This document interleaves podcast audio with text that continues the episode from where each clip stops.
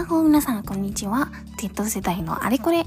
この番組は Z 世代の OL 女子が恋愛、仕事、人間関係などなどあれこれ語るポッドキャスター。Z 世代ならでは、女子ならでは、お仕事を頑張る若手 OL ならではのもやもややワクワク体験エピソードをお届けする勝手におしゃべりプログラムとなっています。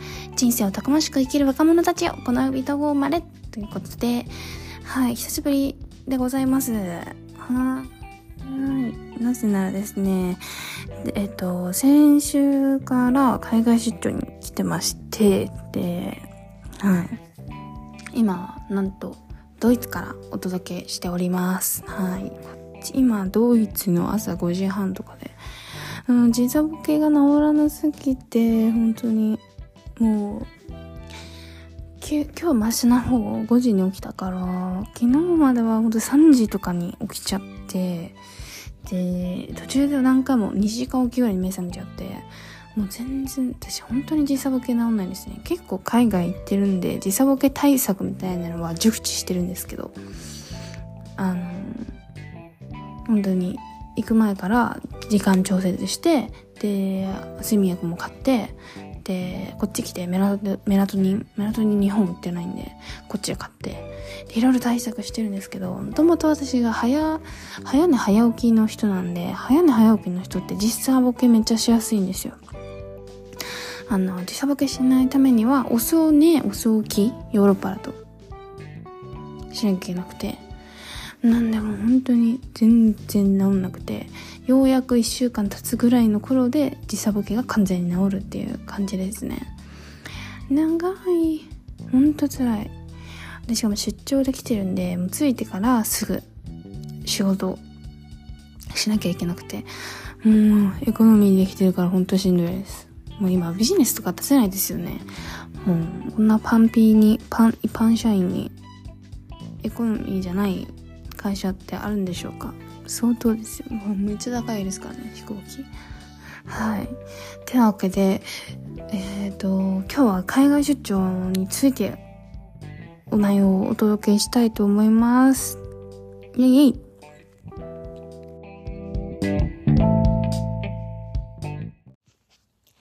はい、初めての海外出張、ドイツに1週間ですね。はい。で、その後、私は、もともと入ってたんですけど、予定が、1週間ホリデーでスペインに、スペイン、ポルトガルに行ってきます。ああ、超楽しみ。あ、で、今日、10、ちょ、5日目とか、なんですけど、仕事が早く片付きまして、1日フリーになったので、残り1日は、あの、観光に出かけようってことで、はい。女子と一緒に観光に行ってまいります。めっちゃ、めっちゃ嬉しい。勝手に海外出張も全然遊ぶ時間ないと思ってたから、はい。でも初日も着いてちょっと余裕あったから観光ついでにホテルの近くにあの城があってさすがドイツそれを見に行っていやめっちゃ街並みが綺麗なんですよドイツドイツは3回目ぐらいなんですけど、私。でも毎、全部そんながっつり見てなくて、ちょこちょこ。なんかドイツって広いんで、なんかがっつりドイツだけって言ったことなくて、毎回どっかの国とちょこっとどっかのドイツの市よ、都市寄って、みたいな感じで、割とドイツはね、行ってたんですけど、あんまりいい思い出なかったんですよね。いや、本当に、電車がめっちゃ遅れるから、もう、平気で1時間2時間、なんならなくなることもあるみたいな。もうそれが本当に嫌なのと、あと英語が通じないのが嫌だったなって思ったんですけど、でも今回来たら、すごい、なんていうんですかね、観光都市じゃないんで、あの、来てるのが、すっごい治安も良くて、街並みも良くて、確かに見るところはないんですけど、でもすっごい街並みが綺麗で、ドイツ好きになりましたね。また。はい。で、ドイツ料理も美味しくて、はい。あの、ドイツのニュルンベルクってとこに来てるんですけど、ニュルン、ドイツって場所によってソーセージとかビールとか違うんですけど、ニュルンベルクのソーセージはめっちゃ美味しかったです。なんか特徴はちょっとちっちゃいサイズで、なのが何本もあるって感じなんですけど、なんかあんまり大きくなくて、油油してないところがいいんですね。はい。で、今日は、えっ、ー、と、朝8時ぐらいから、えー、ミュンヘンに行こうと行くんですけど、ミュンヘンといえば、ちょっとそこから離れたところにある、なんですか、ノンバンシュタインズ城有名なあの美女と野獣のモチーフにもなったと言われてるお城がありまして、そこに行こうと思ったんですけどね、やっぱりそのチケットが売り切れてて行けないんですよね。ヨーロッパあるあるでほんと全部予約しないと NG なんですよ。もう、またここでもか。まあこれはしょうがないですね。予定に入ってなかったから。また城はいつか行くことあるかな？もうミュンヘン行くことあるかな？もう、一回でいいかなと思いますけど。で、城行くのめっちゃ大変なんですよ。わかります？あの、美女と野獣見たことありますか？美女と野獣って、あの、お父さん捕まって、助けに行くためにめっちゃなんか狼とかに囲まれたり、ソリ乗って、馬乗って、なんか大変な道乗り越えていくじゃないですか。本当それと同じで、人間も、あの、行くのに、あそこに、で3、4、4時間ぐらいかかるんですよね、片道。ミュンヘンから。はい。で、しかも途中で馬車に乗らなきゃいけなかったりとか、電車、電車、バス、あ、バスじゃない、バスか、あ、馬車。超遠いんですよ。で、お城見るのは3、40分みたいな。もう、超大変。あの、城のためにみんなどんだけ頑張ってるんだって、なんか、びっくりしちゃいましたね。その、で、まあ、こう、楽しんでいきたいと思います。はい。で、あ、本題なんですけど、で、今日は初めての、その、海外出張だったので、その海外出張の、あのー、感想をお伝えしようと思うんですけど、はい。いやー、面白かった。海外の展示会に今回は参加して、で、展示会なんでもういろんな商品見て、で、これの商品いいなとか、あの、この商品、日本に持ってこれないかなとか、そういうので行ったんですけど、あの、本当に広くて、1日2万歩ぐらいを4日連続とかで、3日連続か、でやって、で、試食もしまくって、食品の展示会なので、試食食べなきゃなんですけど、食べなきゃとか仕事なんですけど、それも。でももう、ちょうどそのチョコの商材探してるっていうのもあって、死ぬほどチョコ食べて、もう朝9時ぐらいからずっとチョコ、チョコ、チョコ、チョコ。で、なチョコ食べ過ぎると胃が痛くなるんですよ。甘いものって胃に悪いらしくて、で、こんなに甘いもの一気に食べたことないから、ずっと、本当に胃に来るんだって痛感しましたね。めっちゃ痛い。本当に痛い。びっくり。はい。展示会面白かったです。まあ商品が面白いのはもちろんなんですけど、あのー、個人的にもっと面白かったなっていうのは、意外に面白かったなっていうのは、なんかあの、やっぱ海外だと人と話す距離みたいな、パーソナルスペースみたいなのが日本と全然違うなと思って、めっちゃ近いんですよ、距離が。まあ、国によるんですけど、まあ、その展示会もいろんな国の人が言っているから、あの、すんごいなんかめっちゃ近くで喋って、唾飛んでくるみたいな人とか、いて、びっくりしちゃいました。はい。で、あとはもう、初めて、海外出張行ってば、英語が不安だったんですけど、はい。でも、その出張のために、もう少なくとも100時間はやったかなっていう感じ。時間ぐらい勉強して挑んだので、もうさすがに、なんとかなりましたね。大丈夫でした。まあ、頑張った。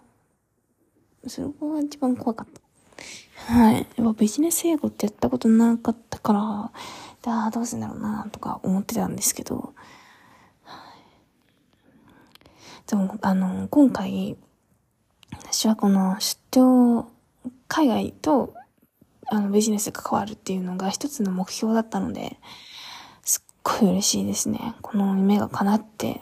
はい。で、まあ結構うまくいったので今回。また次もいけるかなっていうので、もう一配信です。本当によかった。もう、ああ、大変だった。やっぱ英語で全部やりとりして、なんかいろんな情報英語で聞き出して聞いて、聞くのも結構みんな早いので英語が。もう早いし、あの、あと、なんていうか、癖？英語の癖が強いから、スペインの人とかめっちゃもう、まあ、記事で入ってて、ルルルみたいな。もう全然わかんないけど、なんとか聞き取れたっていう感じですね。はい。いや、目標一つ達成できたことはすごく嬉しいです。あ、あと一つ意外で面白かったのは、あの、私がその話聞いて、いろいろ書くんですけど、でその、書いてる？漢字？日本語？をバーっとサラサラっと書いてるのが、うわ、かっこいいって言ってくれた人がいて、ええー、なんかそう、面白いなと思いました。結構みんな日本好きで、日本から来たよって言うと、すごい歓迎してくれて、そこはアメリカと違うのかなと思いましたね。アメリカ多分毛嫌いされますね。アジア人、日本人。はい。あとビジネスの場だと特にアメリカだと、なんか、どうしても甘く見られるというか、ので、日本人も細かくて、あとは、なんだか市場もちっちゃいので、そんなに見込まれないんですよね。まあ他のアジアよりはマシなのかなと思うんですけど、あんまりアジア人歓迎してくれないので、ビジネスの場でも。なんでヨーロッパはみんな日本好きだよとか行きたいんだとか言ってくれたり、あと、そうです、その漢字のこととか、それこそ商品扱うってなったら日本語のパッケージつけなきゃなんですけど、その漢字が書いてあるのが、楽しみとか、感じをそのパッケージにつけられて、めっちゃクールでいいねとか、そんな風に言ってくれて、日本人としてもすごく嬉しかったです。はい。うん。そんな感じです。海外の情報をお届けいたしました。